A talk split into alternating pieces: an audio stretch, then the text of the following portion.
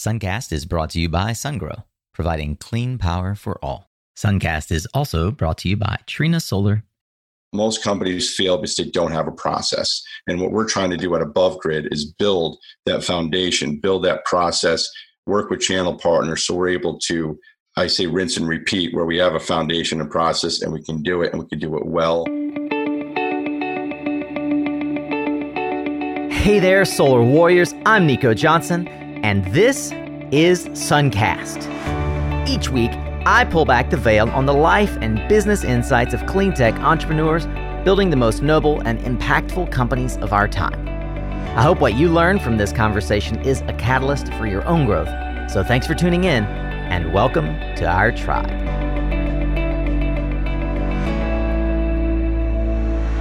Hey there, Solar Warrior, and welcome back to another episode of Suncast. I met today's entrepreneur through a serendipitous introduction from another titan of industry and guest on Suncast, Mr. Jim Spano, during the podcast lounge in Salt Lake City last year. And at that time, I never could have imagined how much I'd go on to learn from this guest. But I am super grateful for Jim's introduction. Mr. Joe Tassone has been developing projects and leading teams since his 20s, and he's seen the boom years come and go in the telecom industry.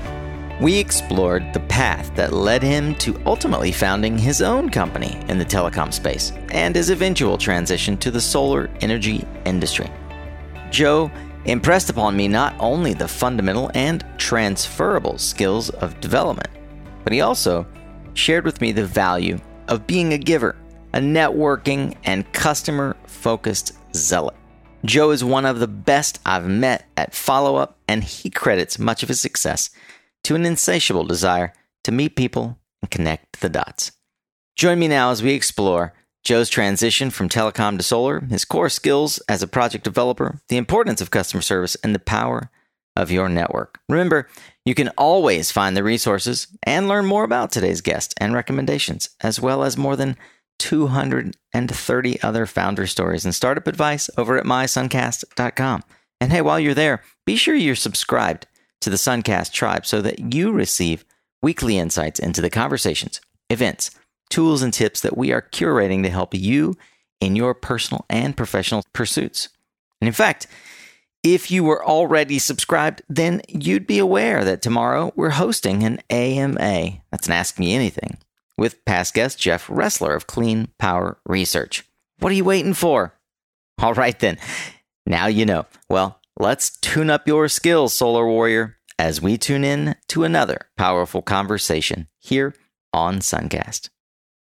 All right, Solar Warriors. Today we are going to dive down the rabbit hole of project development. But more than project development, this is really how to cultivate a career that elevates your skill set and helps you understand where you play a role in the market. All of us play different roles. Maybe you're selling solar panels. Maybe you are uh, advancing uh, grid edge with storage services. Or maybe you, like my friend Joe, are a dirt merchant helping really literally expand the footprint of our industry. Today we've got the Vice President of Project Development from Accenture, Mr. Joe Tassone. Joe recently formed another entity called Above Grid with some of his closest uh, industry colleagues and partners. And Joe brings 20 plus years of experience developing more than 5,000 wireless telecommunications projects throughout the US. Today, we're going to dig into how he's leveraging that experience and skill into expanding the realm of PV and storage. But first, let's welcome Joe to Suncast.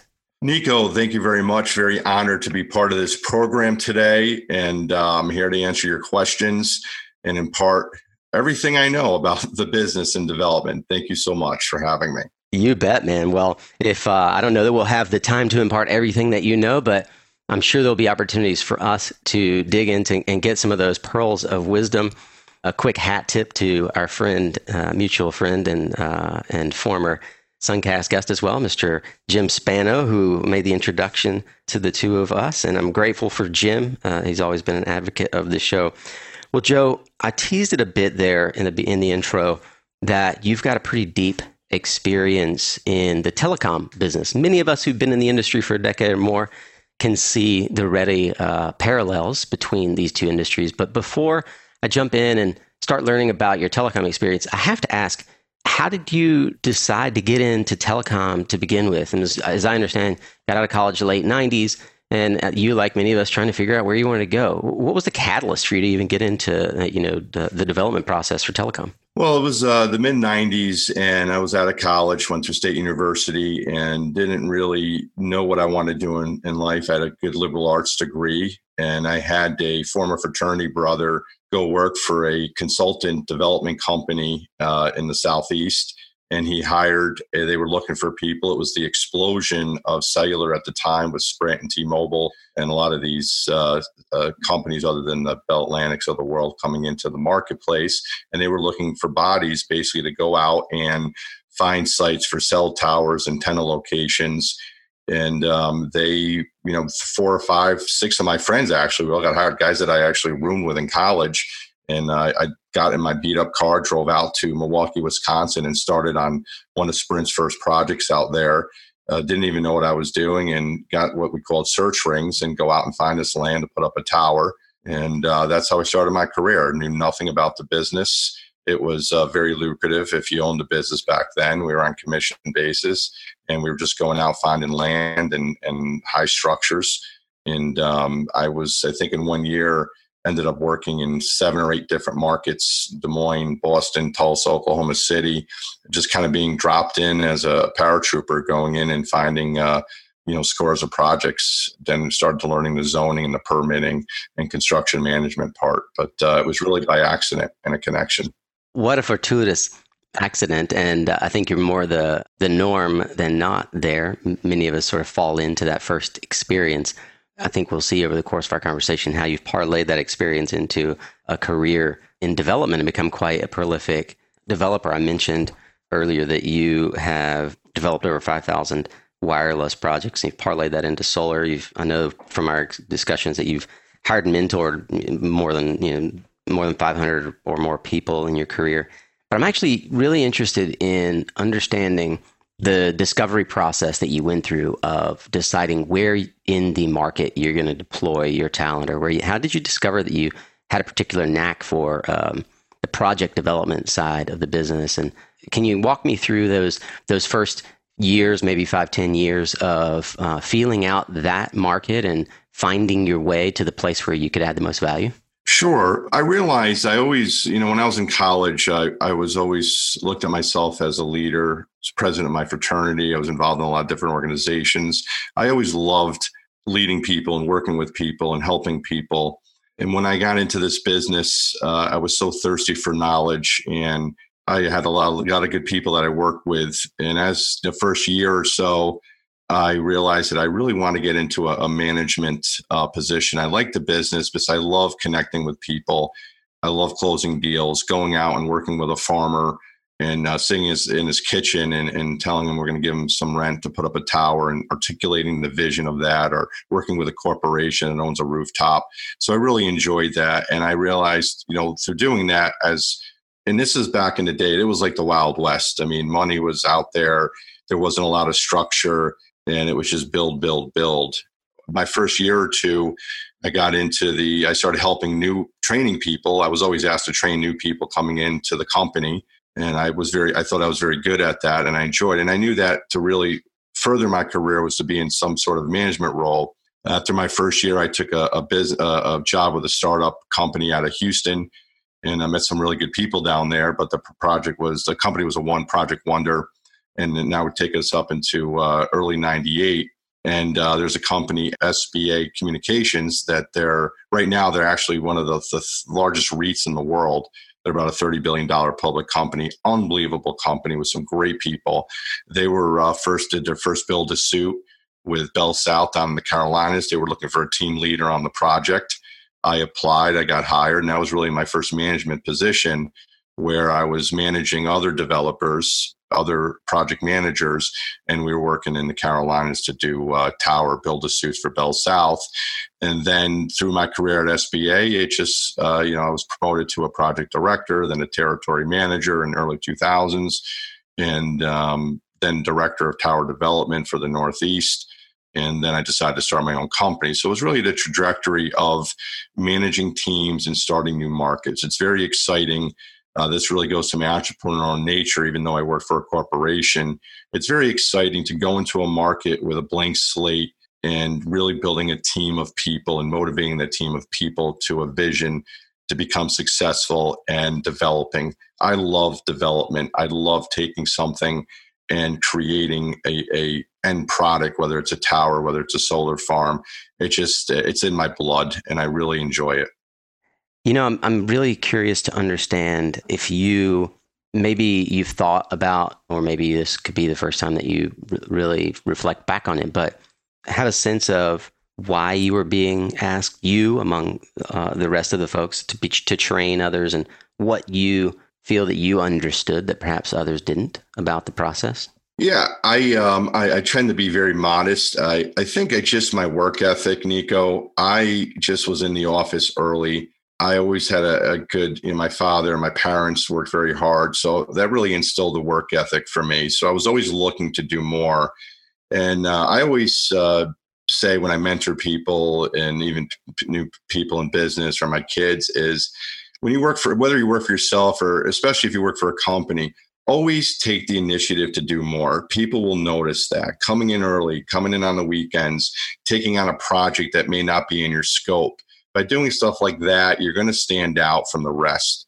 And i just love doing it. And i just was it wasn't something that uh really occurred organically or there was a set mechanism to do that. And it was just like go with joe. And i seemed to kind of grasp it. I didn't know the mo- i definitely did not know the most in the market but i really took uh, initiative and enjoyed working with new people in the business. And i'm a very process oriented organized type a person and i firmly believe in creating structure and a foundation uh, whatever whatever you're doing in business, and that lends itself nicely to when you're uh, training somebody. And I think I'll go into that a little bit further when we talk about the solar business and some of the uh, the ins and outs of uh, creating success. But I think it was just really being there and maybe volunteering for it at a time and then i was just that guy. You got to raise your hand right? When did you when did you know that and maybe this was really early in life but was there a moment where you just knew that you were an entrepreneur you know, that's a really good question because I, I never really thought myself of of an entrepreneur, and I uh, I was a very my risk tolerance. I, I look at it. I'm, i always like to play with house money. I'm not the guy at the thousand dollar blackjack table, but it was really when I was doing this it, eh, with my former company, which I really loved, and to this day I, I can't say enough good things about SBA and the leadership there and if you look at their track record of taking a stock from 19 cents to over $250 in, in a decade, it's pretty incredible. But uh, it was around the mid 2000s. I was just getting stale in, in the business. And it's really my partner, um, who I've known since high school, who I got into the telecom business. And he's more of a, a risk taker. We're like a yin and a yang. And over six months, he's like, you know, we really can go out and do this ourselves. And do consulting and do the real estate and permitting and project management for some of the clients that we know and we have relationships with. And this is at a time where it's very it was very competitive and I was very doubtful. But then I started to see the companies doing it. And when you're going into business, you really there's a couple ways you do it. You either take a new idea that's not been invented yet, or maybe that's not out on the market. And if you can do that, whether it's a technology or a new product, you're going to kill it or you take something that is being done already and you could just do it better. Uh, I know we weren't going to do it cheaper, but I knew that we can go in there and offer better service to our customers. And we started with a, an investment back in 05 of less than a thousand dollars, and in a couple years, we were doing the millions a year, and we were in number 342 on the Inc list three or four, five years after we were in business. So we just did it, uh, bootstrapped it, and we just did it better than our competitors. And we ended up uh, being very successful doing it. So I don't know when the exact, to answer your question, I don't know when the exact time was. I just knew I had to do something different. And I always also knew that if I don't do it now, I'm never going to do it and I would have a regret. And I don't look back. I'm happy I did it. And now I consider myself, if you look at my track record, a number of companies and, and some successes, some failures, uh, I really have that as in my blood.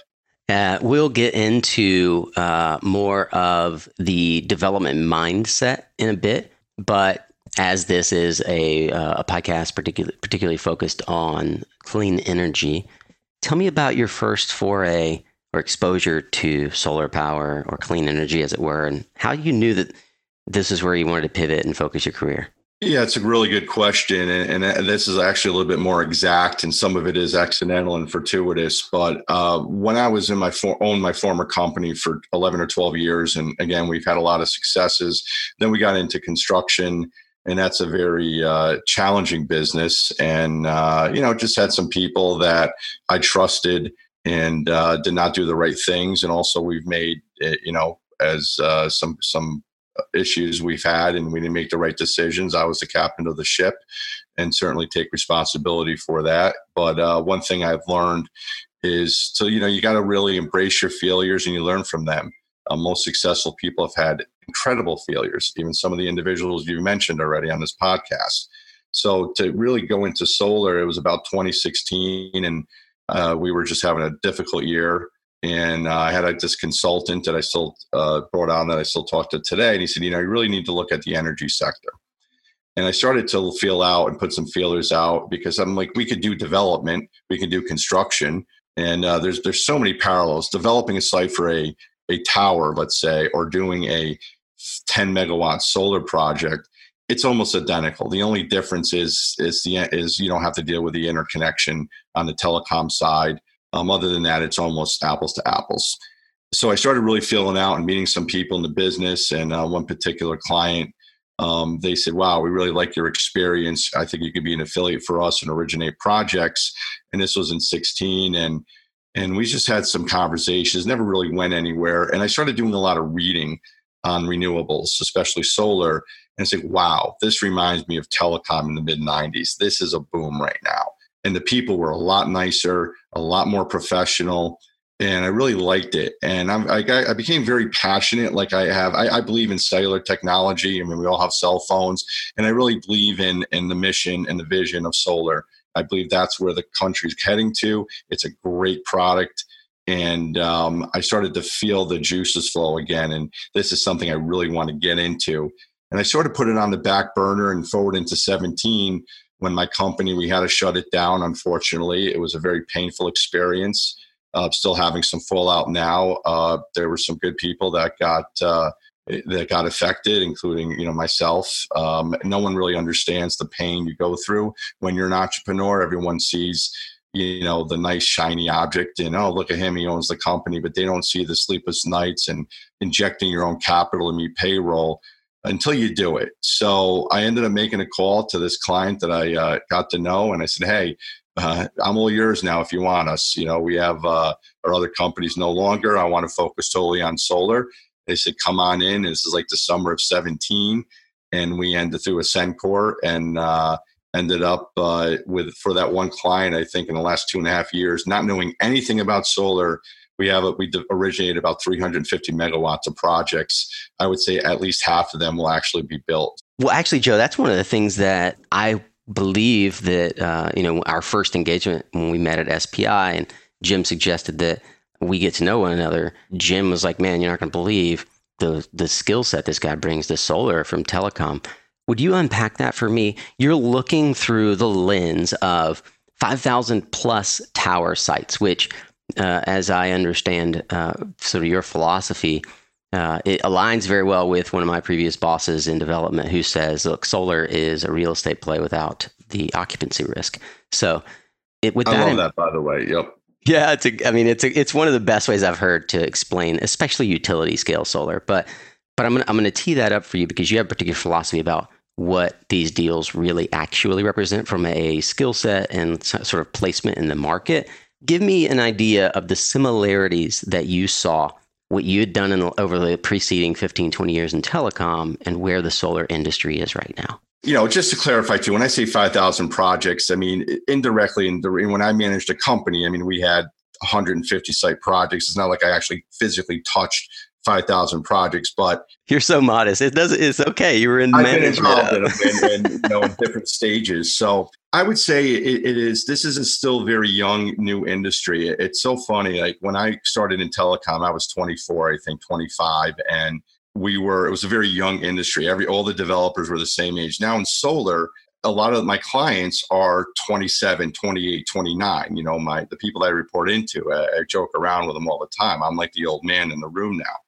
uh, but the real parallels of you know in the telecom industry and again you know it went through a lot of gyration a lot of ups and downs in, in the years. And um, you're only you know the different the big difference is you're working for four or five carriers in the solar industry space. There's there's scores hundreds of different types of opportunities. But it really comes down to you know looking for real estate at the end of the day and um, that is the, the most important thing knowing how to have that instinct and knowing how to evaluate property expeditiously is really at the forefront of any development whether you're looking for you know locations for waffle houses whether you're looking for locations for cell towers or Walmarts or battery storage or big solar, utility scale solar. It really comes down to knowing how to, where to look is number one. Analyzing the information that's in the market, and every market has its different parameters. For you know, if you're looking at Waffle House, probably demographics is a big thing. Where solar it doesn't really matter. Where solar you're more driven on the substation and it's in the state policies and the circuits.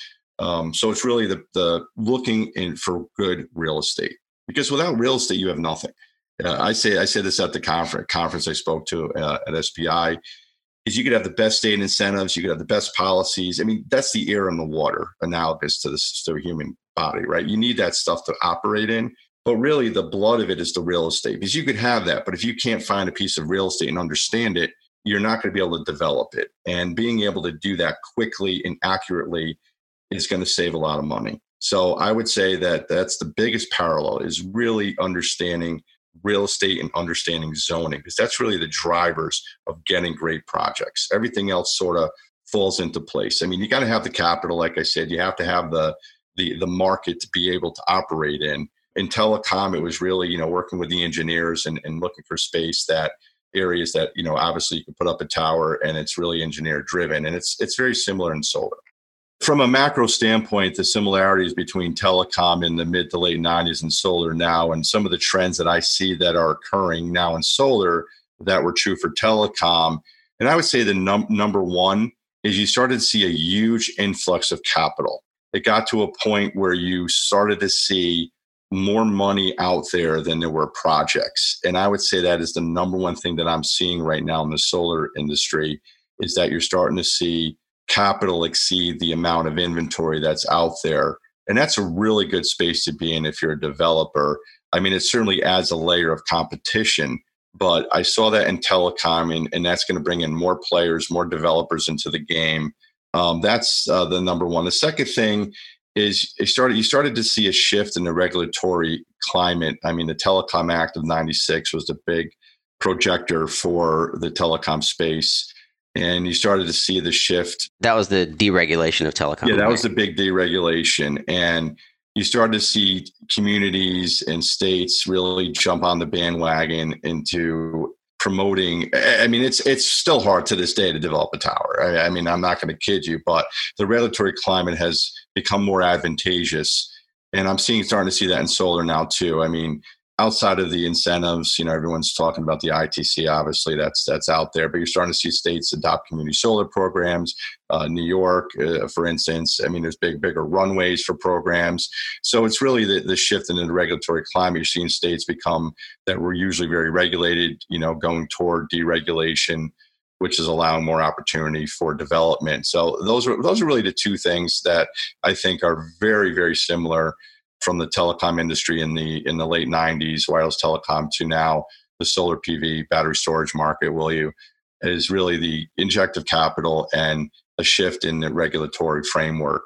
And that really lends itself to being a great time to develop. And then the third thing you know i would say is that you know it's still a a new business. I mean, I mean if you look across the board it's not like we're at nowhere near a saturation rate where if you looked at telecom 25 years ago you'd only had about 40 to 50% of the people who had cell phones. So you had a nice runway there before you started to feel saturation. And solar, I would say that it's even more wide open, where you're only what two or two percent now of uh, of all uh, power generation is solar. So those three things: capital, the regulatory environment, and and actually having a, a, a huge runway before you get to anywhere near saturation would be the three parallels to what I saw telecom 20 years ago.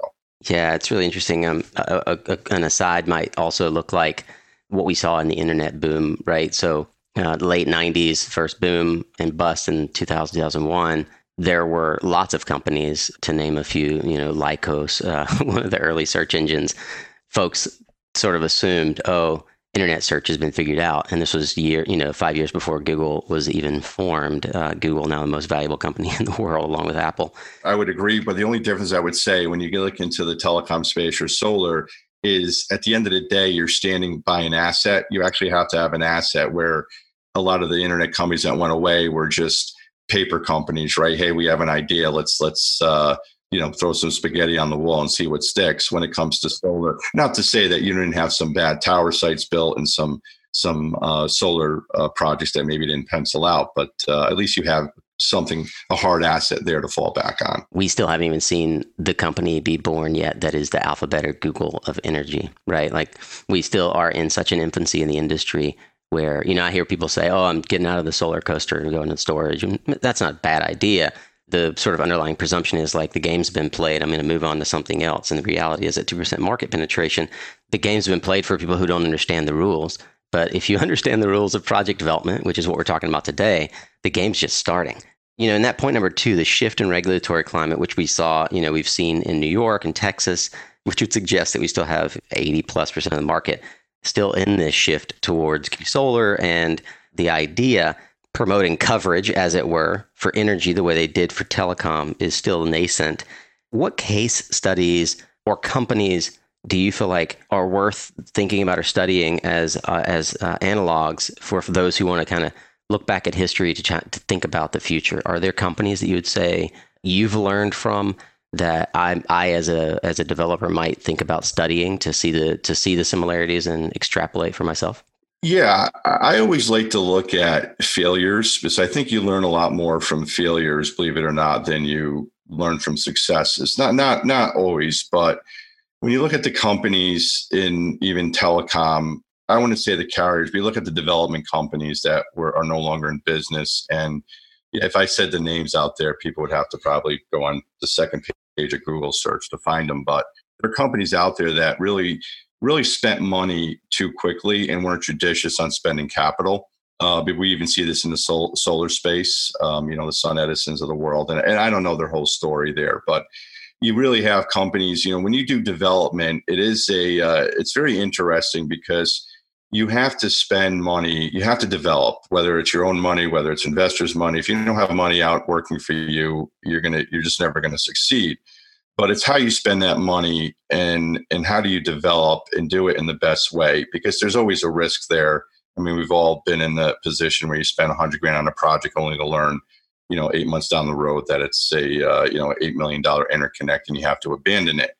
And i see a lot of companies going out there and, and just spending money willy-nilly on not really you know offering way above market rents to landowners um, not taking consideration tax implications are just developing bad projects, and you're gonna you're gonna go through your money very quickly. And that happened in the, the late '90s, early 2000s, especially pre 9/11, where you saw a lot of these co- tower companies, I'll call them, go out and and they just build, build. It was always, it was a thing. I remember going to meetings, build it, and they will come well that's a uh, you could also you know shoot from the hip strategies uh, are called that because you don't always hit your target and you're going to be out of business right sometimes you, you make it but um, it's really the the case studies of the companies that went out there and in any industry so i know you're looking for specific names i don't know if i have any off the tip of my tongue you know, I, I know with the knowns in the solar business that aren't around anymore. I think there's good case studies. You know, successful companies in the telecom space, you know, American Tower, uh, the largest REIT in the world by far, They're like a $70 billion company. And when I started in the business, they owned about 100 towers. Uh, SBA, the company I used to work for, unbelievable case study. You want to study that company and what they've been through and uh, where they are today. It, it's amazing. And I, again, I can't applaud the leadership enough. you know look at those types of companies and then you look at the you know the carriers that are out there Verizon Wireless, AT&T. I mean, they're part of big conglomerates, so it's hard to really focus in and see what they've done right or what they've done wrong. So I always like to focus on the companies that actually do a lot of the developing and, and the backbone of um, of the uh, the end user, so to speak. It's something I learned early on by happenstance. My uh, my wife's uncle is, uh, as he refers self-referentially, a dirt merchant. he spent his entire career, certainly the last half of it, essentially locating, buying, and brokering properties for the group that owns um, Outback Steakhouse and Carrabba's and, and, a few other chains in the southeast, and uh, and did quite well for himself. Uh, like that, there are uh, you know there's a whole uh, layer of service providers. Uh, I would say arguably like yourself that are the dirt merchants of the solar industry. Help me differentiate the various layers of development and how companies form to service each piece versus kind of the the full stack solar developer that maybe has a lot of capital and has been around for a long time. Um, and and what I really want to understand there is back to the fundamentals that you mentioned about real estate. Help me get into that understanding of the underlying piece of the value of the asset, which is the real estate. Yeah, the, that's a uh, interesting question because you know everyone looks at the end product, right? But there's a lot of layers, as you said, that uh, make that end product happen. You know, the person that gets the electricity at the end of the day, there's a million steps in between. You know, going from a purely development standpoint, and you know, this is really what Above Grid does, and uh, we'll be doing is really looking at the market's place. Number one, you know, where do you want to go hunt? For good projects. You know, there's states that we all know that are really hot right now, uh, historically, Massachusetts, New York, uh, really sharpening your spear and going there. So that's number one. Number two, it really starts with identifying the areas. I mean, we're all in business to make profit. So, where can you make the most profit and have the best projects without uh, killing yourself, so to speak? And it's really identifying whether it's a, a C&I project. So now you're going to be looking at uh, really good buildings, um, rooftops with good owner users. And uh, if you're doing the ground mount uh, play in a community solar state, it's vetting the property. I'm trying to get some insight from you on that early stage piece where you said the most of the risk is, which is around the real estate.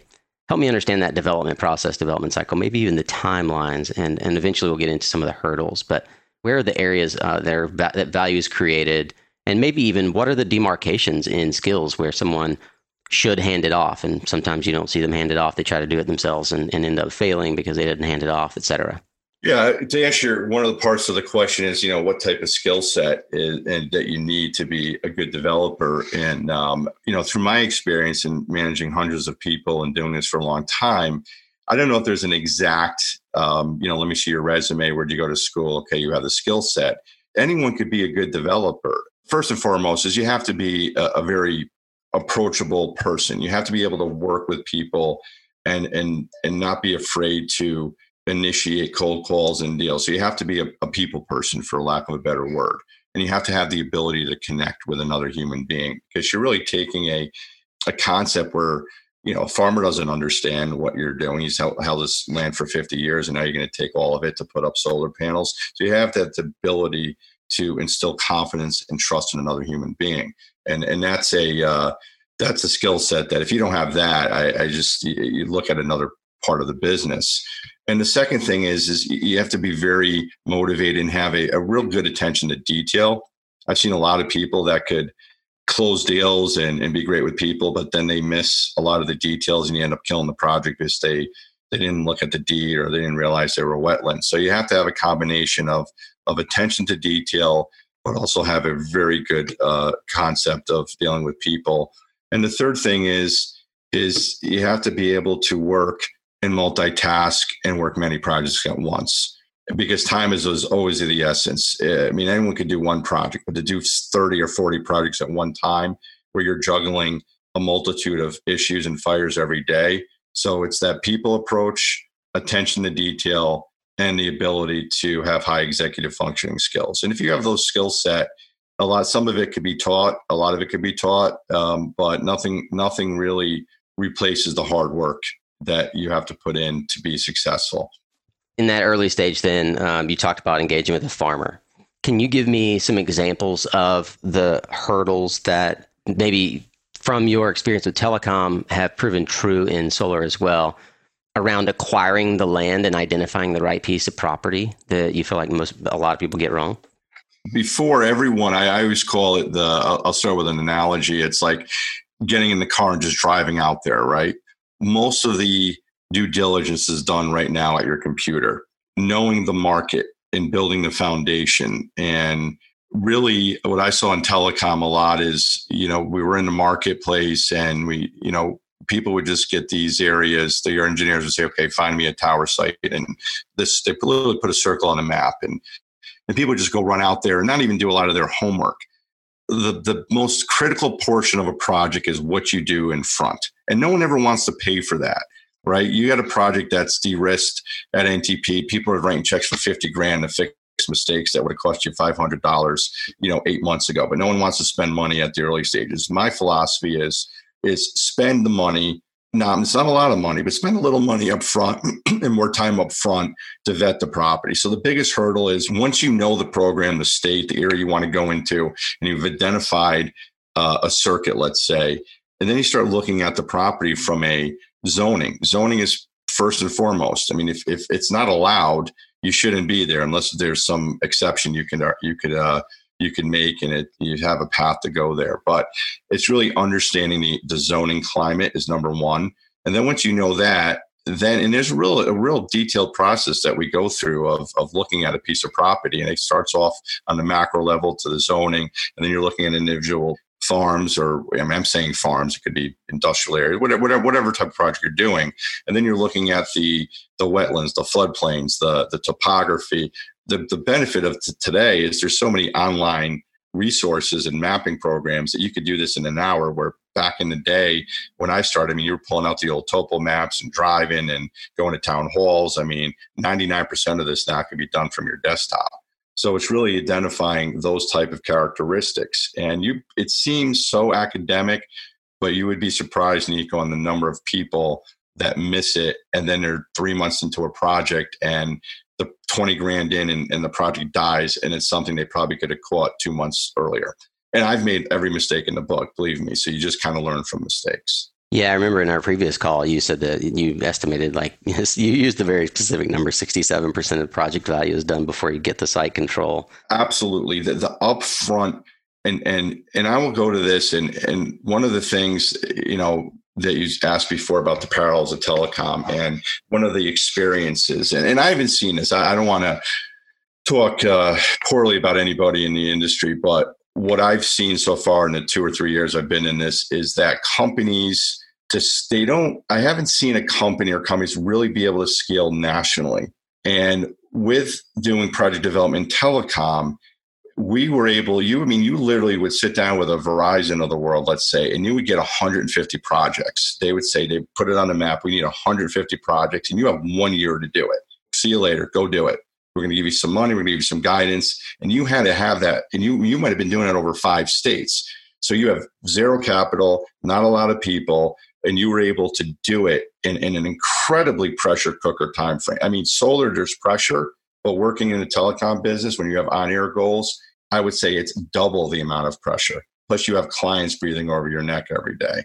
So, it really taught us the how to really take a rinse and repeat type of process and and and build it. I mean, there's a, uh, a guy Marcus Lemonis, I think it's called the Profit. He mentions the four you know P's: product, people, process, plan. Most companies fail by lack of planning and lack of process. I mean, you have to have obviously the right product and the right people. You're not even going to get off the bench if you don't have that.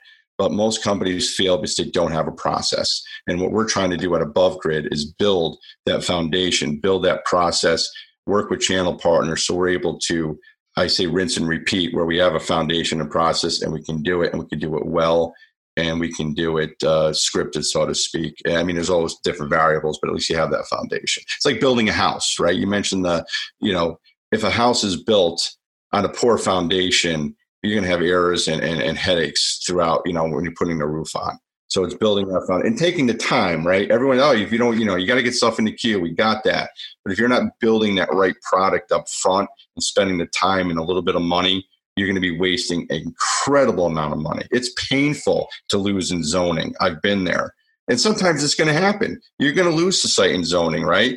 But to lose it because you just made a critical error that you could have avoided, it's ugly. You don't want to, that's a big write off. Do you have any advice for folks who are trying to operate in that area of site control, which is the first de risking of a project?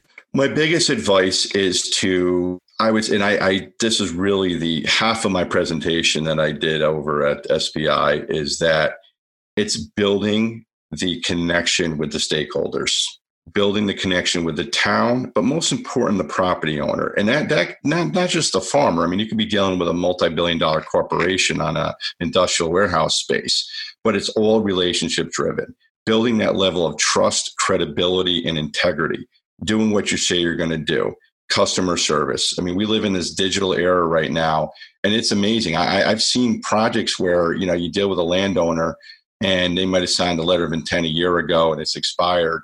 And I've had landowners tell me, you know what? You're the first person that's come to my property. You know, these people are out of state. I never met the guy that or the girl that did this deal with me. I'm like, you know, this is a 10, 15 million dollar project, and you didn't even meet with the property owner. So you're going to need that property owner throughout the process and even after the, the, the system is built. Hey, commercial solar friends, you've probably heard that 2020 starts the Solar Plus decade. Well, that doesn't just mean solar plus storage, it means solar plus intelligent software like DemandX, Extensible Energy's demand charge reduction software that inexpensively reduces demand and time of use charges by 30% without batteries or extra permitting. By including DemandX software in your proposals, you'll increase customer ROI, shorten payback times, and help close more commercial solar and storage deals.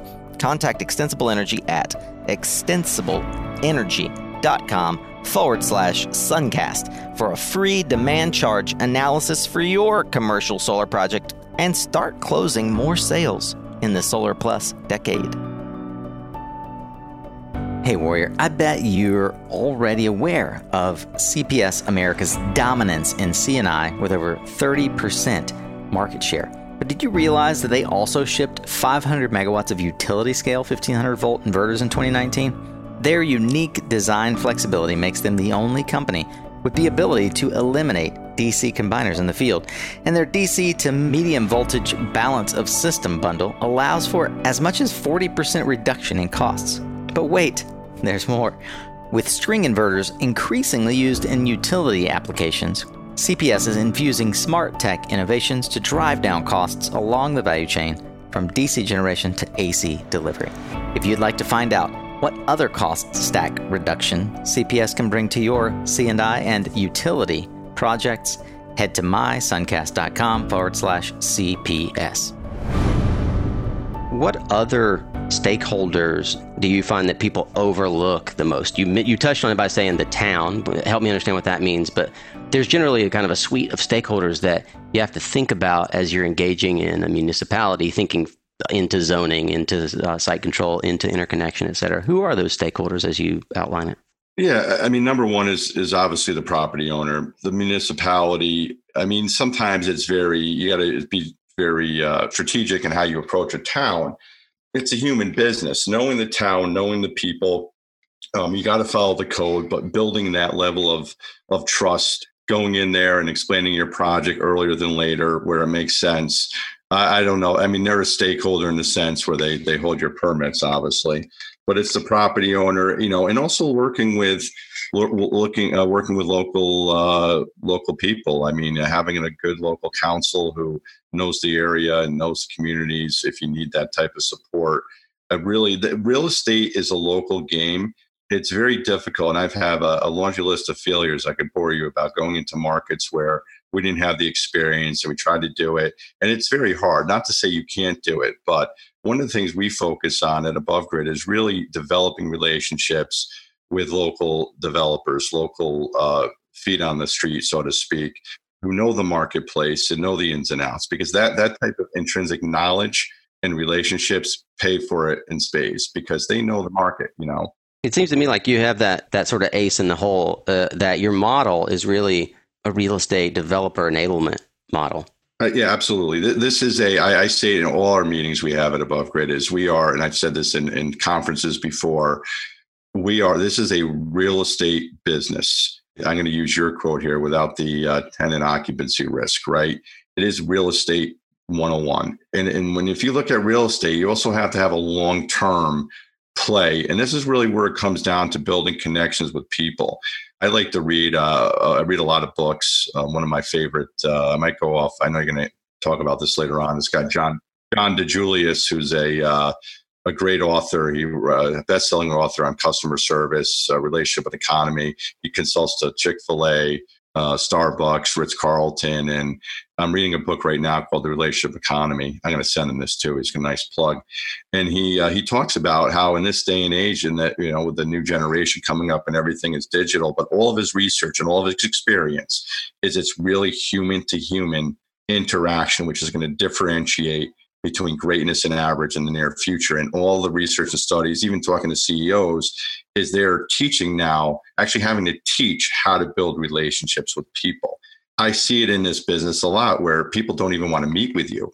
I mean, this is a project driven business. I mean, you have to meet with people. You have to understand and across the table.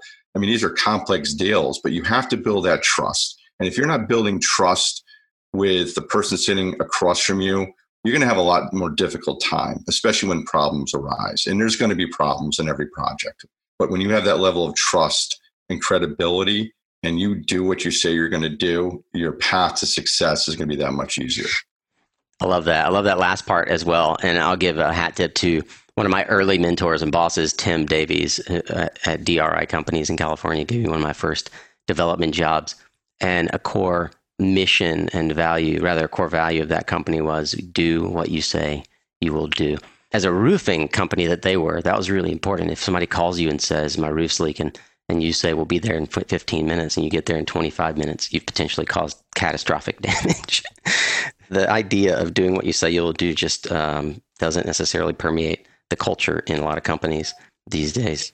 You're right. And I call TCI trust, credibility, and integrity. And, um, it's really you know the other thing too is with with project development and uh, you ask what really what the skill set is is you got to move the you got to move the uh, the ball every day even if it's an inch.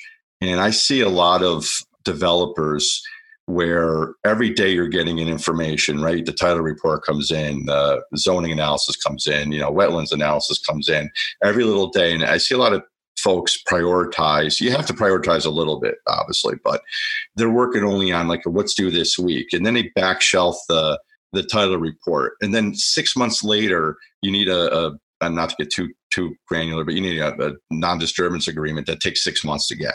Well now you're behind the eight ball. Every day you got to push the project forward and you have to eliminate risk and uh, one of my old bosses, he's the president of SBA. Uh, I could say his name, Kurt Bagwell.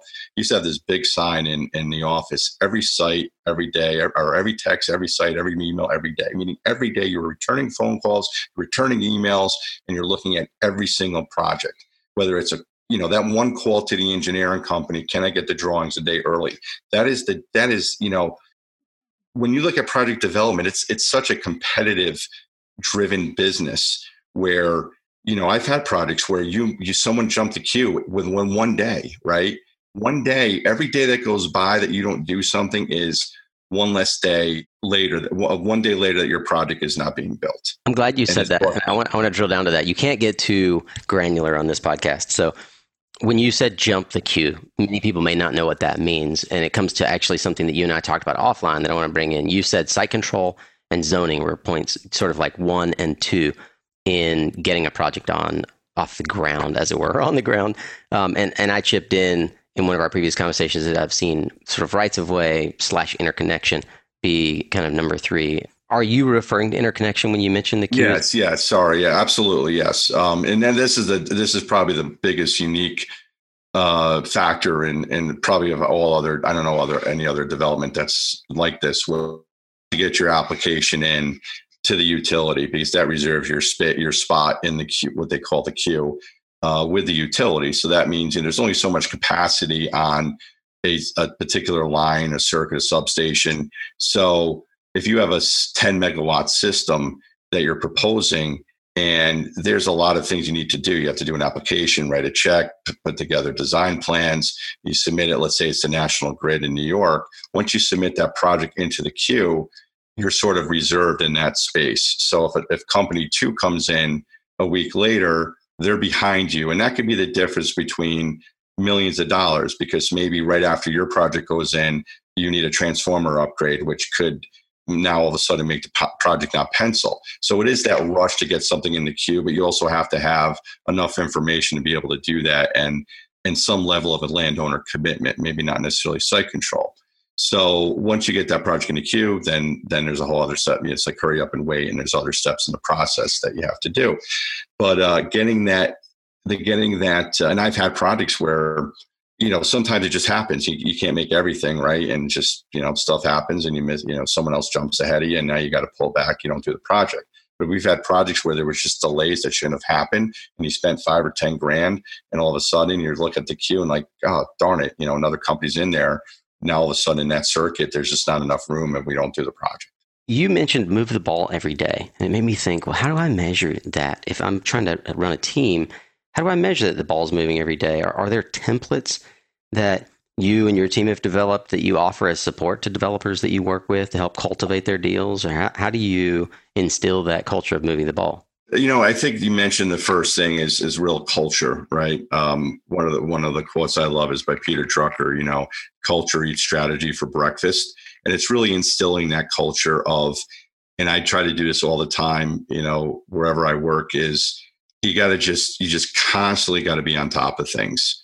And the second thing, in terms of mechanisms or, or templates, uh, I mean, we use a very simple, and this comes from the telecom world, really a simple Excel tracker where you know, in our world in telecom, we were so forecast driven. Every milestone had a forecast. So you have to, you know, when you get site control this day, zoning applied this day, and and then you have all the different milestones in between, and you could kind of see if the ball. I mean, this is a little, this isn't as granular, but you could see sort of looking at the dates if things are happening, and then there's always, you know, we always have a space for comments. So if if people are looking at their projects every day and this is the, the biggest piece of advice, one of the biggest pieces of advice I get to anyone in development. If you have 20 projects, every day you should be looking at every single project. And you might only have to spend one minute on something, or there could be a, a project where you have to spend all day on something, but at least you're looking at everything every day and you're the quarterback, right? You're seeing you're seeing the, the plan here of all your projects and where they're going.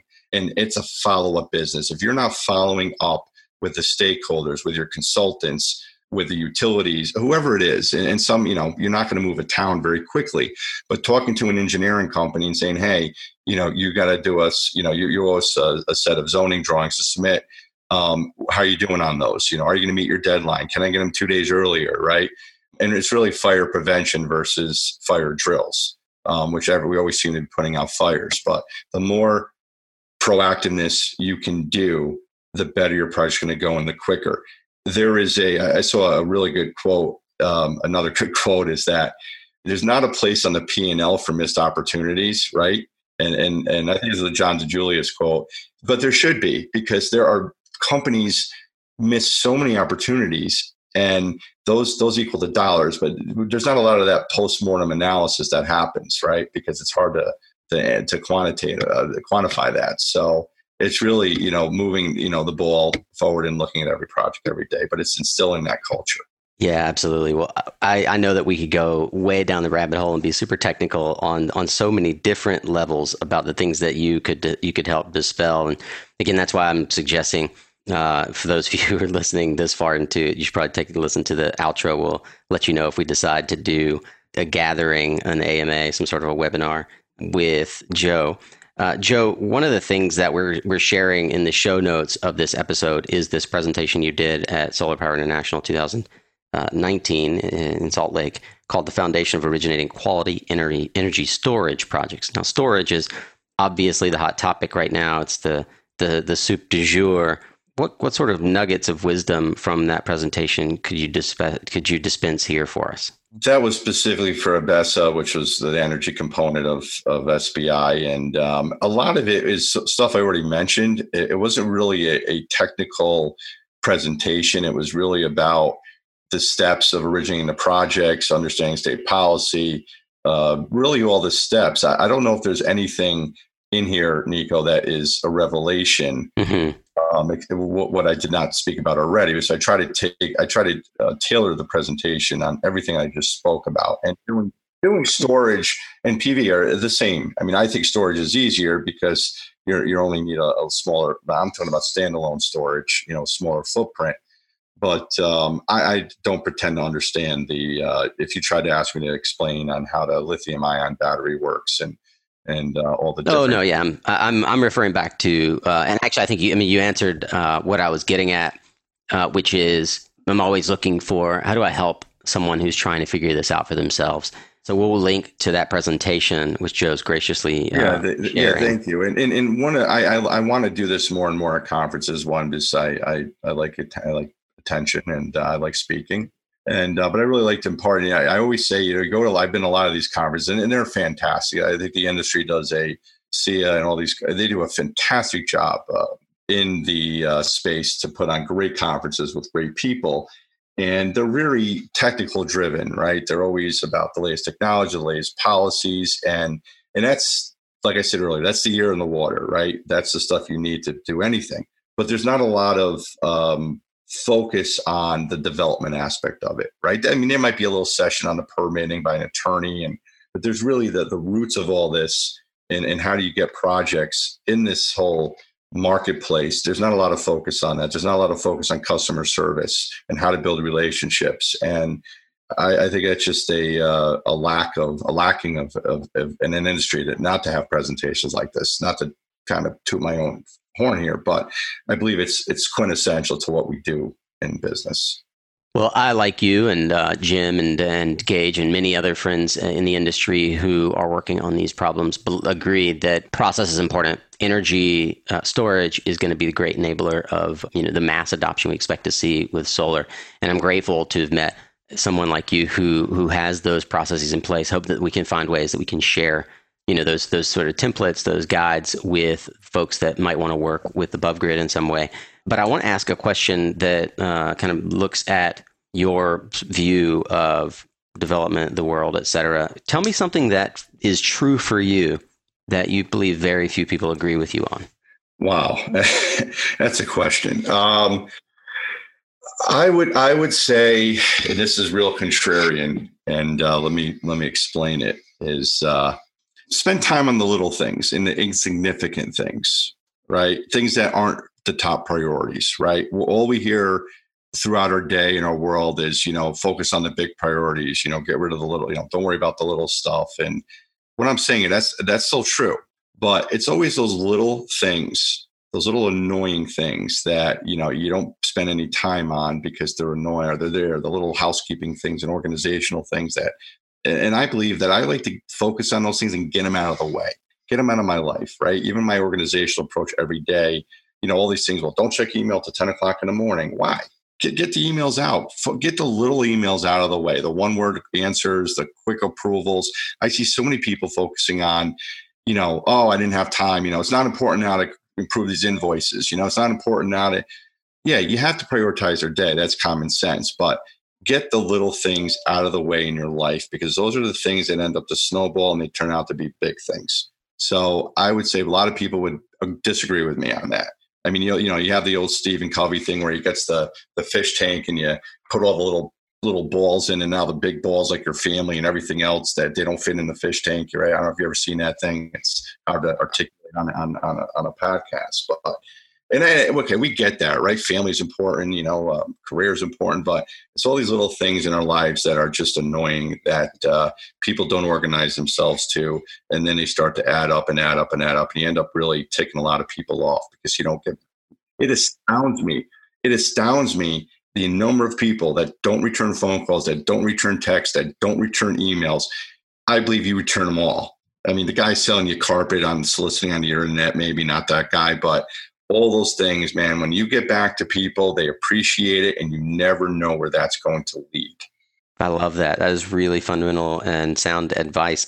And it goes back to the thing that you've highlighted a number of times uh, that is keying in on relationships and customer service and showing up the way that you want others to show up for you. That seems to me like a key sort of important lesson in life that you learned early on and certainly impart to others. Uh, what other key lessons or takeaways from important mentors in your life might you share with us? I'd say a, a mentor, uh, my old boss uh, at SBA, I was really young. It was really my first biggest management um, position. And this guy, Mike, um, I won't mention his last name, he's still there. And um, he was a really good mentor because one, he put a lot of trust in me. And I, I believe in you have to trust and empower the people that work for you. And you have to really be able to do that and then delegate and support them. I have a really good acronym that I've, I have for that. It's called TEDS Trust, Educate, Delegate, and Support. And he was somebody that did that with me. And it just, you know, and it allowed me to fail. I mean, you have to, you have to be willing to fail. And you don't want to fail repeatedly. You don't want to make the same mistakes, but we're in a very aggressive business. You have to take risks. And if you're not feeling, you know, you're not trying. Again, I'm not saying you set out to fail. Any successful person in this world has had failures. I mean, you mentioned Jim Spano. I know he spoke about that on your podcast. And you have so much more tremendous respect for people that went out there and uh, Teddy Roosevelt's great speech, uh, Daring Greatly, uh, the man in the ring. Um, it's just phenomenal. You know, you're going out there, you're doing it. It's not easy to be an entrepreneur and to start a company out of nothing and to build it to something that's great it's just it's just so hard. And the failure rate to do that is just incredible. So you know i actually look at the people that have trusted me in my life um, even people currently that trust me. And that to me is is such a big powerful thing. Uh, there's a lot of people in management out there. I mean we lack leaders in this country and there's people in management that should not be in management um, are in leadership positions. I mean, you can't grow if you're not trusting people. I completely agree. You mentioned a person that you and I both trust in, in great manner, uh, Jim Spano. How'd you meet Jim? You know, that is another a really good story, and I'm glad you brought that up. And, and I think this really goes to about the whole human relationship and making connection. I mean, Jim, as you know, uh, formed Radian REIT, which in it itself is an amazing feat, the first mortgage REIT in the industry. Uh, and I was back in March, and I was going to go to the New York Best Energy Conference in Albany. And I wasn't even going to go to it. I paid for it, but I had one of those days where oh, I don't have time. I'm busy, and and I got a solicitation at 10 o'clock at night from his marketing company. Hey, these guys want to meet you. And I knew there wasn't really a value there because I'm, you know, I'm not at that level. So I sat down with Jim and four of his partners are all in suits. We're at a table, and we knew after like five or ten minutes there was there was no real synergies there and uh, they gave me the time and we all shook hands and i don't know it's just something about jim that, that i just he was speaking about things and i just like this guy's a lot more than just Radian i saw him mulling around and i was a little nervous actually because i'm like i want to go up to introduce myself formally and and i didn't know if he was going to give me the time of day and i did and we ended up talking about 20 for 20 minutes I don't know. We just bonded. He, he liked to cut my jib, I guess. He's like, I got a lot of opportunities. I want to do more development come down to my office in a few weeks, made an appointment, met with him for like two or three hours, and we had a handshake deal to form. Uh, we didn't even know the name yet, but hey, let's form Above Grid. And um, that's the rest is history. And uh, we brought in Partner Engineering and Sciences, which is uh, one of the best companies in the industry that did thousands of sites in solar and, and storage. And uh, I mean, just an unbelievable team of people. Um, and I'm just so proud and happy to be part of this group and of just consummate professionals. I brought in a couple of my partners that I've worked with before, and uh, we just have an incredible team. I mean, we're just out of the gate right now, and we have an amazing amount of opportunities in front of us. Um, it's just really excited to be working with these people, and it's just such a fortuitous thing that I met Jim. It's just the way things work out in life. So that's why I always, you know, I tell people, my own kids, take the meeting. You know, meet the people. You never know where it's going to lead you. I love it. I was just about to ask if you had advice for fellow entrepreneurs. I think take the meeting might be one. take the meeting. People people spend their days where I, I and it's just it, it, actually is a pet peeve of mine. If you ask me what my pet peeve is, people that do not get back to you. Now we're all busy. We're all we're gonna have you do it right. People forget. Your day goes on, but you know you know the serial people that just never You know, we all have friends that don't do, right?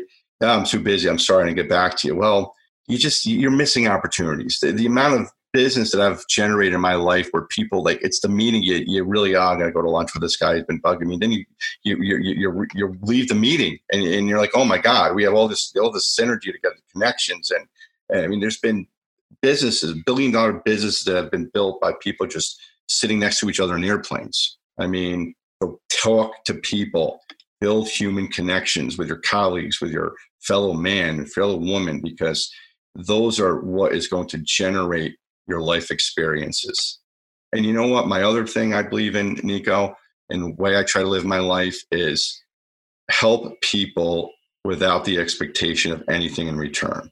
If you generally go out and try to help people, whether it's a message, whether it's just doing a favor, and you do that altruistically, you will get paid back in life 10 times over.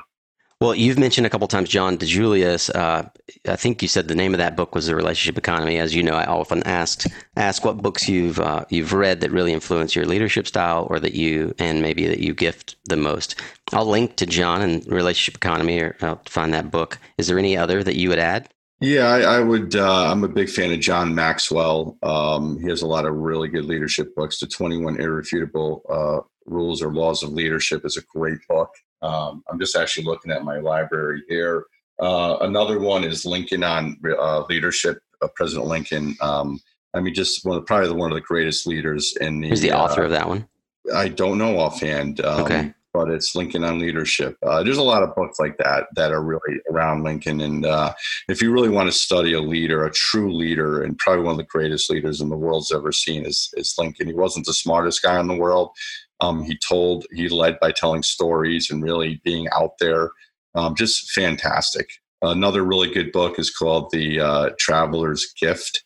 I don't know who the author is. That it's a real, it, it's sort of an obscure book. It's it's not something you would see on like a a real uh, you know top hundred book list, but uh, it's about a guy who you know basically travels through time, meeting with certain people. It's pretty interesting book. Fantastic. Well, uh, we're uh, about to run out of time here, Joe. Uh, how can people find you if they wanted to reach out and, and get in touch and get to know you better? Uh, sure. Uh, my my email, uh, J Tassone, T A S S O N E, at abovegridsolar.com is probably the best way to reach me. Gotcha. And I guess abovegridsolar.com is the website. Abovegridsolar.com, yep. Perfect. Certainly link to that. Well, let's end, Joe. Let's end today. And uh, I'm sad that we have to end it. I feel like I could just keep this conversation going, but we always end with a bold prediction. What one thing do you see happening in the market, Joe, that perhaps nobody else is tracking? What's in your crystal ball? My crystal ball is in the next year, two years, three years, you are going to see a a huge difference. I think you can see some market disruptions where you're going to start to see some deals that you normally don't see in the market where things that people would laugh at today and the money being available. I'm starting to see it already on some of the capital ways being expended. I it's not really a, a, a black and white type of example, but I think you're going to start to see. My prediction is you're going to start to see some very unique types of deals from a capital influx standpoint that are unheard of today. And it's going to be the people that think out of the box, that take advantage of this, that are going to be the ones that are really going to be successful. Joe Tassone is one of the co-founders of Above Grid and vice president of Ascencor, working on development of solar projects. We have been here soaking up the wisdom from your many years of experience. We thank you for that. Nico, thank you very much. I, I look forward to the end product, and uh, I think you're doing a great thing. And keep up the good work. Thank you. All right, Solar Warrior, that is a wrap on today's episode, and I'm eager to hear how Joe's story resonates with you. If you've got questions just burning inside of you, you can, of course, ask them to Joe and I on social media or shoot me an email. You might just get an introduction. And if you're eager to keep learning, well, then you, my fellow Philomath, can find the resources and highlights from this and every discussion, along with the social media links, book recommendations, and more on the blog at mysuncast.com. And while you're there, do be sure to subscribe to our weekly Suncast Tribe email so that you can stay in the know about the ways that we are curating community and content for our fellow solar warriors, like tomorrow's Ask Me Anything with Jeff Ressler of Clean Power Research. This is an invite only event, so be sure that you're on that invite list by heading to mysuncast.com ASAP and entering your email. I hope you'll tune in next week as we say goodbye to February, short, gentle, dear February in this leap year of 2020, and say hello to March, which is Women's History Month. I have a special lineup coming for the entire month of March to honor the female leaders in the solar industry. And hey, before we jet out here, I just want to give a quick shout out and congratulations, heartfelt thanks to my friend Tor Valenza, aka Solar Fred. Tor, you've made such an impact on us here in the tribe and those of us in the solar industry, and I just want to wish you well as you embark on a new journey, my friend. Congratulations on your marriage, and we'll be excited to see where this next journey takes you. Remember, you are what you listen to. Thanks again for showing up, Solar Warrior. It's half the battle.